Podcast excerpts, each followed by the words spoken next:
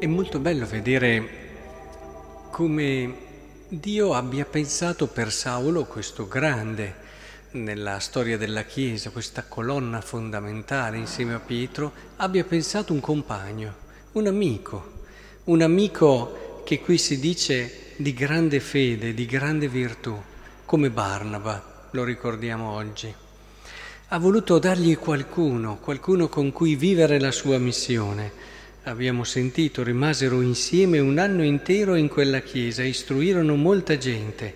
Ad Antiochia per la prima volta i discepoli furono chiamati cristiani, ma questo non basta, anzi, continua, c'erano poi altri profeti e maestri, lo Spirito Santo disse: riservate per me Barnaba e Saulo per l'opera alla quale li ho chiamati.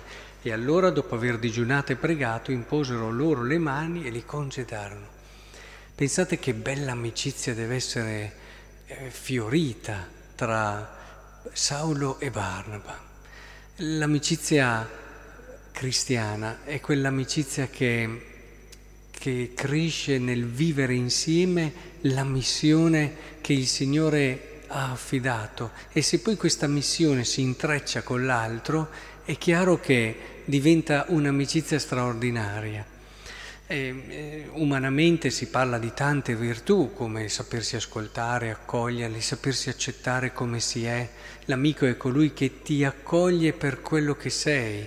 Tutte queste dimensioni molto belle, questo volere il bene dell'altro, nell'ottica di fede hanno però un qualcosa di unico, cioè insieme mandati da Dio e sentire che Dio ci ha voluti insieme.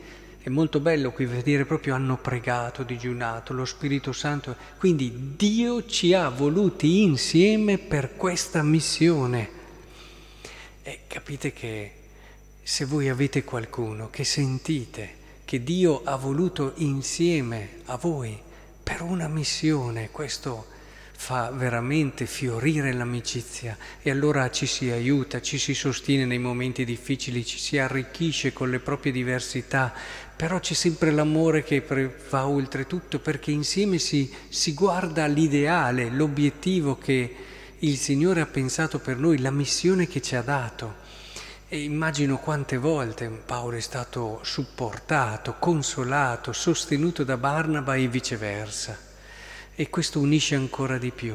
Dobbiamo davvero pregare perché nella Chiesa crescano le amicizie cristiane.